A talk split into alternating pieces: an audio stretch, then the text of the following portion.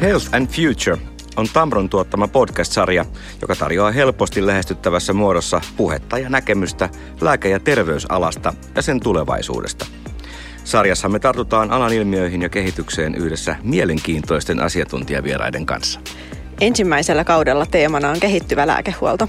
Studiossa vieraita keskusteluttaa Pauli Aaltosetälä ja minä, eli Heidi Tahvanainen.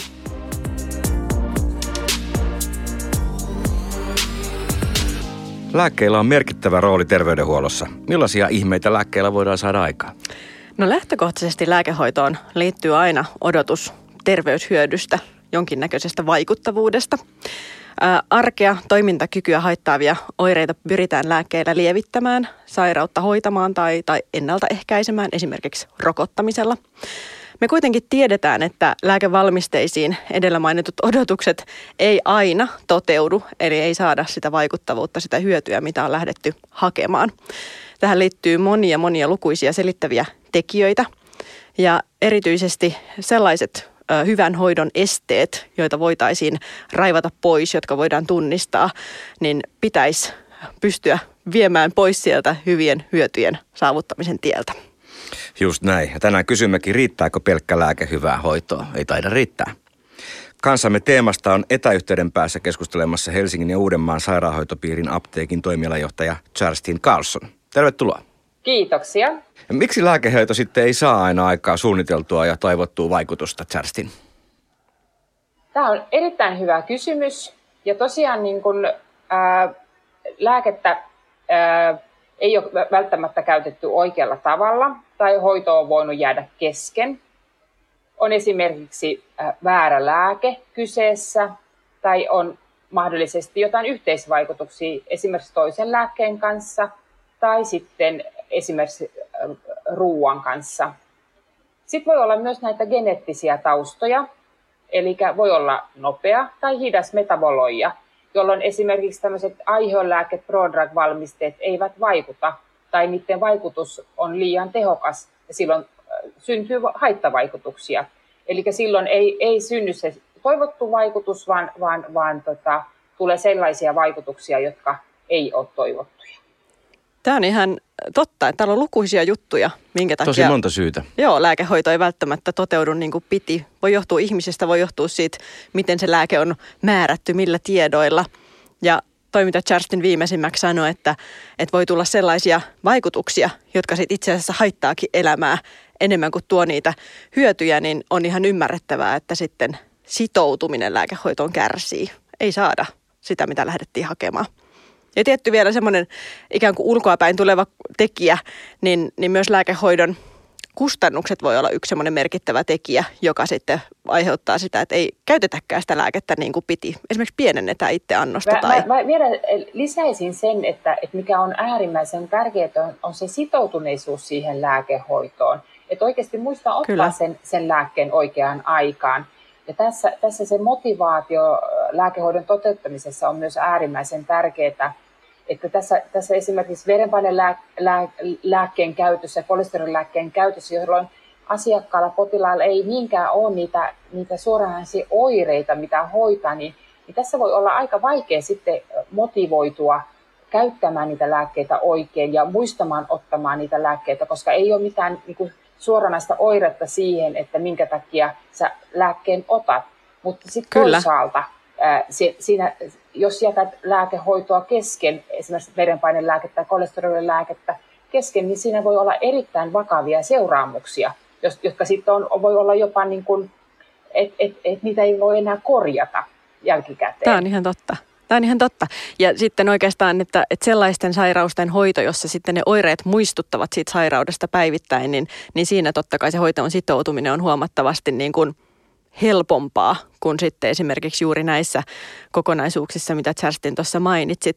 Ja se, mikä tietysti on niin kuin ehkä haastavaa, niin sitten juuri tuo, että, että jos sitten kolesterolilääke tai verenpainelääke tai sitten ö, keuhkosairauksissa tämmöinen hoistava lääke jää ottamatta, niin sitten se tila pahenee ja, ja ikään kuin joudutaan vaikeampiin tila, tilanteisiin ja, ja intensiivisempiin hoitojaksoihin sitten mahdollisesti tämmöisen kevyemmän sijaan. Ja tätä kautta sitten tietysti tullaan siihen koko järjestelmän näkökulmaiseen kysymykseen, että, että miten niin kuin hoidon kokonaisuus olisi tehty sitten ja mietitty mahdollisimman fiksusti, että lääkehoito tukee oikean, oikeanlaisella tavalla niin kuin hoidon kokonaisuutta ja toisaalta sitten ää, lääkehoidon rinnalla on mahdollisesti muita tätä kokonaistilaa tukevia juttuja. Esimerkkinä nyt sitten vaikka kuntouttavia toimia, on se sitten mielenterveyspalveluita tai sitten fyysistä fysioterapiatukea, niin, niin lääke ei myöskään aina ole yksin se ratkaisu, vaan pitäisi olla sitten kokonaisuutena muitakin interventioita ehkäpä sitten viemässä kokonaisuutta eteenpäin. Mikä noista on yleisin, kun noita syitä on niin monta? Osaatteko sanoa? Yleisin syy, miksi se ei toimi? Niin ehkä, ehkä tässä tilanteessa niin, niin se, mikä, mikä vahingossa voi, voi syntyä, on, on se, että, että nämä yhteisvaikutukset esimerkiksi toisen lääkkeen kanssa, että ei, ei ole kerrottu esimerkiksi lääkärin vastaanotolla, että on, on toisia lääkkeitä käytössä tai ei ole ehkä ajateltu, että on joku luontaistuote valmiste käytössä, joka voisi vaikuttaa sen varsinaisen lääkehoidon toteuttamiseen tai sen vaikutuksen aikaansaamiseksi. Tai sitten käyttää sellaista, tai ruokailutottumukset on sellaiset, jotka eivät, eivät sitten ole käynyt ilmi lääkärin vastaanotolla tai sitten apteekissa asioidessa, että, että, tota, että niillä voi olla yhteisvaikutus. Sen takia on äärimmäisen tärkeää, että aina kerrotaan, kerrotaan lääkärille lääkärin vastaanotolla, että mitä muita lääkkeitä on, on käytössä. Totta. Ja sitten ehkä voi olla myös niin, että, että kun kysytään, että mitä muita lääkkeitä on käytössä, niin ei oikeastaan tunnistetakaan noita kaikkia tekijöitä, mitä Charstin tuossa sanoi, että, että luontaistuotteita ei välttämättä ö, mielletä lääkevalmisteeksi. Tai sitten saattaa unohtua, että tulihan itse asiassa käytettyä jotain itsehoitolääkettä vielä sitten satunnaisesti niiden reseptilääkkeiden lisäksi. Eli näin ollen varmaan kaikista paras keino olisi – se, että, että useasti, toistuvasti, aina kun kohdataan terveydenhuollon ammattilainen, niin, niin sitten muistettaisiin ottaa näitä asioita puheeksi. Ja sitten toisaalta se, mi- mihin meitä on yritetty muistuttaakin ja, ja opettaa, niin jokaisella meillä pitäisi olla oma lista kaikissa käytöstä olevista lääkkeistä, jolloin sitten tietysti se auttaa myös muistamaan sen, sitä kokonaisuutta. Se on hyvä idea, käytännönläheinen idea. lääkealan ammattilainen on, on kyllä tässä niin kuin avainasemassa ja myös tunnistaa niitä, niitä haasteita, mitä tietyissä lääkehoidossa on, on olemassa. Ja esimerkiksi jos, jos ajatellaan, että meillä on, on joku äh, annosteltava valmiste, jossain, jossain esimerkiksi inhaloitava, niin se, se, että osataan käyttää sitä annostelulaitetta oikealla tavalla. Muutenhan se ei niin kuin mene siihen oikeaan kohteeseen, mihin se on suunnattu. Eli silloin se voi kokonaan, kokonaan niin kuin jäädä tehoamatta se lääke, vaikka sitä otetaan. Kyllä, eli ohjausneuvonta siitä, että millä tavalla lääkehoito tulisi toteuttaa ja ymmärrys siitä, että mitä vaikutuksia sitten tulisi saada aikaiseksi, niin on äärimmäisen tärkeää. Yhtenä esimerkkinä esimerkiksi kotihoito tai tämmöiset palveluasumisen yksiköt, niin, niin kaikki ne kysymykset, jotka vaikuttavat ja, ja myötä vaikuttavat niihin edellytyksiin, miten sitten siellä ammattilaiset, ammattilaiset voivat tukea järkevää lääkkeiden käyttöä, miten lääkkeet tilataan, miten ne säilytetään ja millä tavalla juuri sitten tätä esimerkiksi niin kuin, toimintakykyä ja, ja hyvinvointia sitten seurataan, niin, niin näistä kaikista elementeistä koostuu se laatukehikko sitten hyvään lääkehoitoon. Toi on mielenkiintoista. Siinä on niin monta toimia ja kaikilla on tuossa rooli, että, että se voi mennä vikaan ikään kuin monessa kohtaa, jossa mennäkseen. Kyllä. Ja se, mistä sitten helposti puhutaan tai, tai mitä ollaan nähty nykytilan sellainen pienenä haasteena, niin on se, että, että miten me sitten ikään kuin mittaillaan onnistumista tässä kokonaisuudessa. Että valitettavasti lääkkeitä katsotaan ja tarkastellaan tässä yhteiskunnassa vähän niin kuin omansa kapittelissa. Ja sitten ehkä juuri näitä vaikuttavuuskysymyksiä, näitä laadukkuuskysymyksiä ja ennen kaikkea niitä taloudellisuuden kysymyksiä, niin niitähän pitäisi katsoa sitten kokonaisuuden kantilta niin, että olisi sitten muutkin hoitomuodot siinä vertailussa ja kaikkien eri ammattiryhmien ikään kuin työ ja, ja tekeminen tarkastelun alla. Ja tämä on varmaan, Charstin, se semmoinen kulma, mitä, mitä niin kuin lääkealalla vähän kipuillaan, että, että lääkkeet on tietyllä tavalla omana saarekkeenaan ja lääkehuolto vähän omana saarekkeenaan niin kuin muusta hoidon kokonaisuudesta. Se, että, että lääkkeet kokonaisuudessa tarkastellaan ikään kuin omana momenttina, eikä ole osa sitä kokonaisterveydenhuoltoa ja, ja mitkä on ne, ne, ne vaikutukset, millä, millä me pystytään niin kuin onnistuneella lääkehoidolla myös esimerkiksi muita toimenpiteitä vähentämään. Et, et, et, tietenkin tämä, tämä lääkekustannukset ja niiden seuranta on, on niin kuin helppo kokonaisuutena, mutta sitten kuitenkin kun ajatellaan sitä koko terveydenhuollon kustannuksia, niin se on ihan pieni osa tätä kokonaisuutta.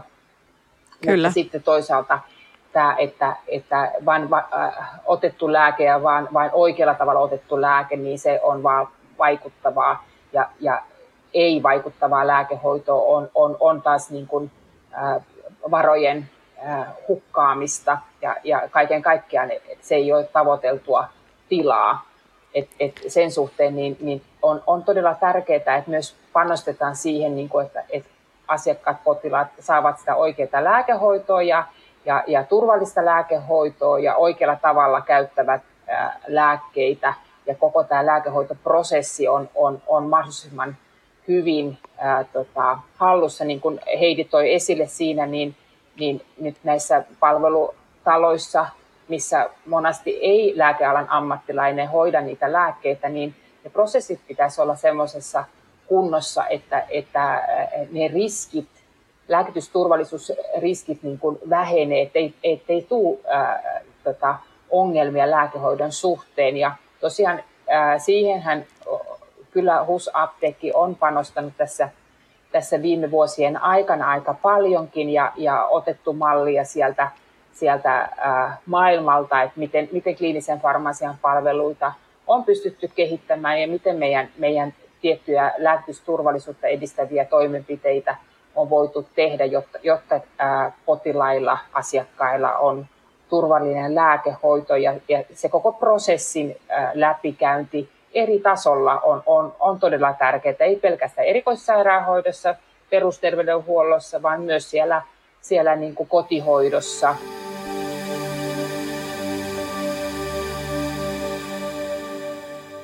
Tämä on tosi mielenkiintoinen kokonaisuus, mitä te olette tehnyt kliinisen farmasian saralla siellä HUS-piirissä kaikkinensa.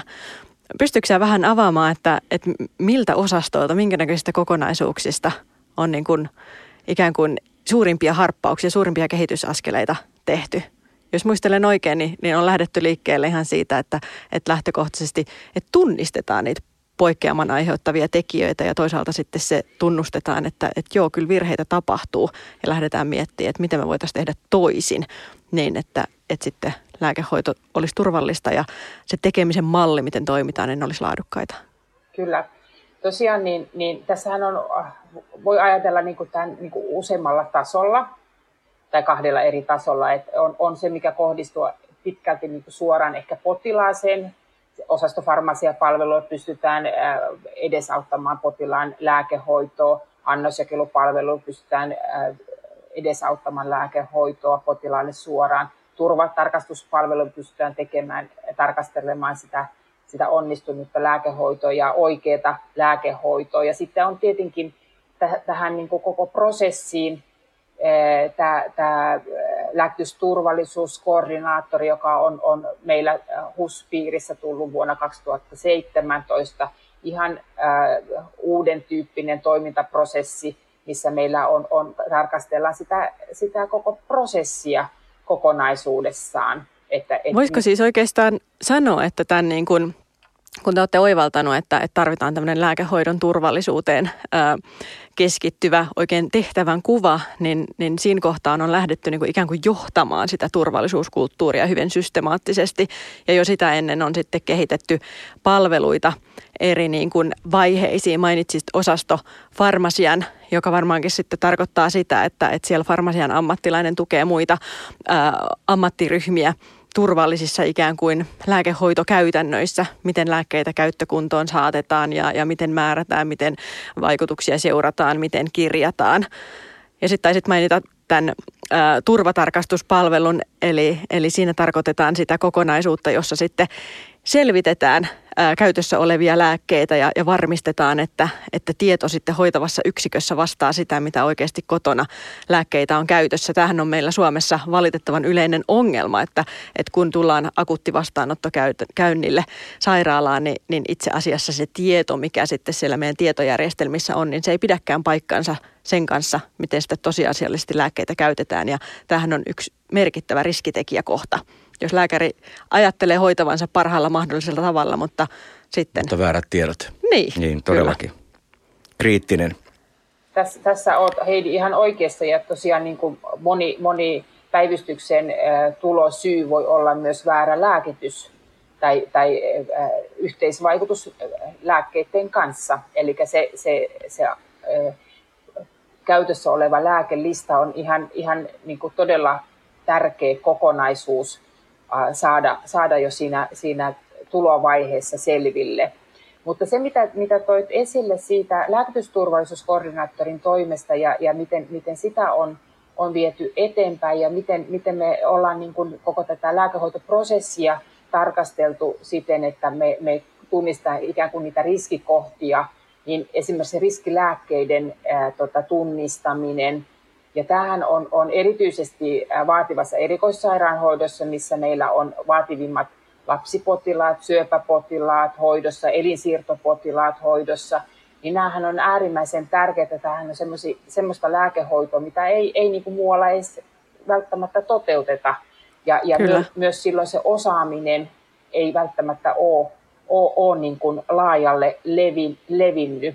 Mutta tähän mä ottaisin myös esille sen, että, että, että tämä, mitä HUS-apteekissa on, on tässä vuosien varrella kehitetty ja, ja tuotu uusia toimintamalleja, jotka tukevat niin, niin potilashoitoa kuin myös tätä moniammatillista tiimiä, niin myös se, että Kyllä. me ollaan nyt otettu uusi potilasasiakas tietojärjestelmä Apotti käyttöön, joka myös antaa meille sellaisia työkaluja, jolla me pystytään mm. tunnistamaan niitä, niitä riskikohtia ja, ja, ja, ja sen avulla me saadaan myös tiettyjä tiettyjä prosesseja ää, mukautettu siten, että esimerkiksi lääkemääräys, jos se sisältää riskilääkkeitä, niin se tulee farmasistin kaksoistarkastuksen. Eli me pystytään mm. tänä päivänä myös tarkastamaan lääkemääräystä ennen kuin se menee potilaalle annettavaksi. Aikaisemmin tämmöistä Kyllä. tilannetta ei ollut. Ja sitten vasta jälkikäteen voitiin, pystyttiin huomaamaan, että, että, että lääkemääräys oli virheellinen – mutta se oli jo ehtinyt mennä. Hyvä muutos tuo kyllä. Kyllä, eli käytännössä niin kun, ö, pystytään ennaltaehkäisemään sellaisia tiloja, jotka sitten johtaa virheiden tekemiseen.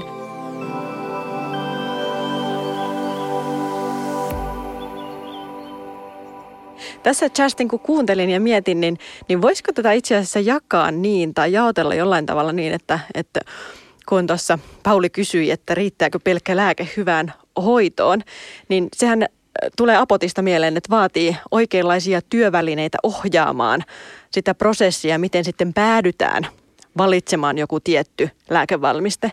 Sitten tarvitaan niitä oikeita ihmisiä, oikeita ammattilaisia siihen lääkkeen käyttäjän rinnalle kulkemaan eri vaiheissa sitä hoitopolkua, ohjaamaan lääkehoidon ja, ja muun hoidon kohdalla – ja onko sitten myös niin, että, että me tarvitaan semmoinen niin kuin hyvin motivoitunut ja, ja niin kuin vahvasti omasta lääkehoidostaan vastuuta kantava lääkkeiden käyttäjä myöskin hyvään lääkehoitoon? Siltä se pahasti kuulostaa. Koska kukaan ei voi toisen puolesta myöskään ei niin. tehdä. Se on meidän velvollisuus auttaa meidän, meidän äh, tota, potilaita, äh, asiakkaita siellä avoapteekissa ymmärtämään tämän, tämän lääkehoidon monimutkaisuus – ja, ja mm. tulevaisuudessa lääkehoidot e, on entisestään monimutkaisempia. Ja myös Just se, että me ollaan osa sitä moniammatillista tiimiä. Että Kyllä. Et lääkäri, hoitaja, farmasisti on, on yksi tiimi, joka, joka edesauttaa sitä, että potilaat, asiakkaat saa niitä oikeita lääkkeitä ja oikealla tavalla käytettynä ja myös, myös tota, ovat sitoutuneita käyttämään, Näin ymmärtävät, on. minkä takia pitää käyttää. Kyllä. Jossain kohtaa, kun on puhunut turvallisesta lääkehoidosta, niin, niin on puhunut myös siitä, että, että tarvitaan sellaisia turvavöitä eri vaiheeseen mm-hmm. niin kuin matkaa. Ja siitä kai sitten on myöskin osaltansa kyse. Ja, ja te olette siellä Charstinin johdolla niin tehnyt, tehnyt paljon näitä turvavöitä rakentanut hussiin, että, että sit eri osastoilla on turvalliset toimintakäytännöt ja, ja tavat tehdä hommia. Hei, loppuu vielä sellainen kysymys, että, että nyt on ihan lupa olla ylpeä. Siis on moni asia, mitä voidaan olla tämän lääkehuollon ympärillä ylpeitä. Niin mitä Charlestin tästä suomalaisesta järjestelmästä voisi vois ottaa muut oppia meiltä? Meillähän on äh, kaikin puolin ihan äh, hyvät oltavat täällä, täällä tota Suomessa ja, ja ylipäänsä tämä, tämä ikään kuin tämmöinen hyvinvointivaltio, että jos sä oikeasti vakavasti sairastut, niin, niin sä saat sitä parasta hoitoa, huippuhoitoa ja, ja tota, se ei sinulle veronmaksajana niinkään maksa. Et, et onhan meillä erittäin hyvä terveydenhuollon järjestelmä Suomessa ja, ja, ja sitten kun sä oikeasti oot sairas, niin, niin siihen, si, siihen panostetaan, että, että saadaan sut taas takaisin, takaisin työkuntoon. Mutta muutama asia mä kuitenkin tähän nostaisin esille semmoisena haasteena, mikä meillä vielä tässä meidän järjestelmässä on. Toinen on no se, mitä, mitä, mitä tota, Heidi tässä aikaisemmassa keskustelussa nosti esille, oli tämä ajantasainen lääkelistä. Se on niin, kuin, äh, niin tärkeä asia, että siihen täytyisi panostaa mahdollisimman nopeasti, äh, että kaikilla olisi äh, pääsy äh, siihen, että meillä olisi ajantasainen lääkityslista kaikilla äh, lääkkeiden käyttäjillä ja, ja myös kaikilla toimijoilla niin perustasolla kuin erikoissairaanhoidossa olisi pääsy näihin, näihin ajantasaisiin lääkityslistoihin. Sitten toinen ongelma, mikä meillä on, on tämä rahoitusjärjestelmä. Eli tässä, mm. tässä on, on tiettyjä ongelmia, mitä mä toivoisin, että mihin me, me oikeasti tässä lähitulevaisuudessa nyt saataisiin niin kuin panostettua. Ja tämä, Kyllä. tämä asia, mikä, mikä, mikä tässä nyt ollaan keskusteltu tässä tämän kliinisen farmasian ää, tota, eteenpäin viemisessä, ää, niin, niin sanoisin, että ollaan hyvällä ää, tiellä, hyvällä matkalla, mutta tämä pitäisi näkyä myös kaikilla tasoilla. Et, et myös, myös se, että, että meillä siellä avopuolella olisi enemmän ää, käyttöä farmasian ammattilaisista, farmasisteista siellä äh, ihan, ihan niiden avohoidon potilaidenkin äh, avuksi. Kyllä. Koska... Ja käytännössä meillä on hirveän hyviä esimerkkejä siitä, että miten on onnistuttu alueellisesti tai paikallisesti löytämään lääkehoitoprosessin eri vaiheisiin ja, ja käyttäjän avuksi myöskin sitten tätä – niin kuin lääkehoidon tarkoituksenmukaista toteutumista tukevia palvelumalleja.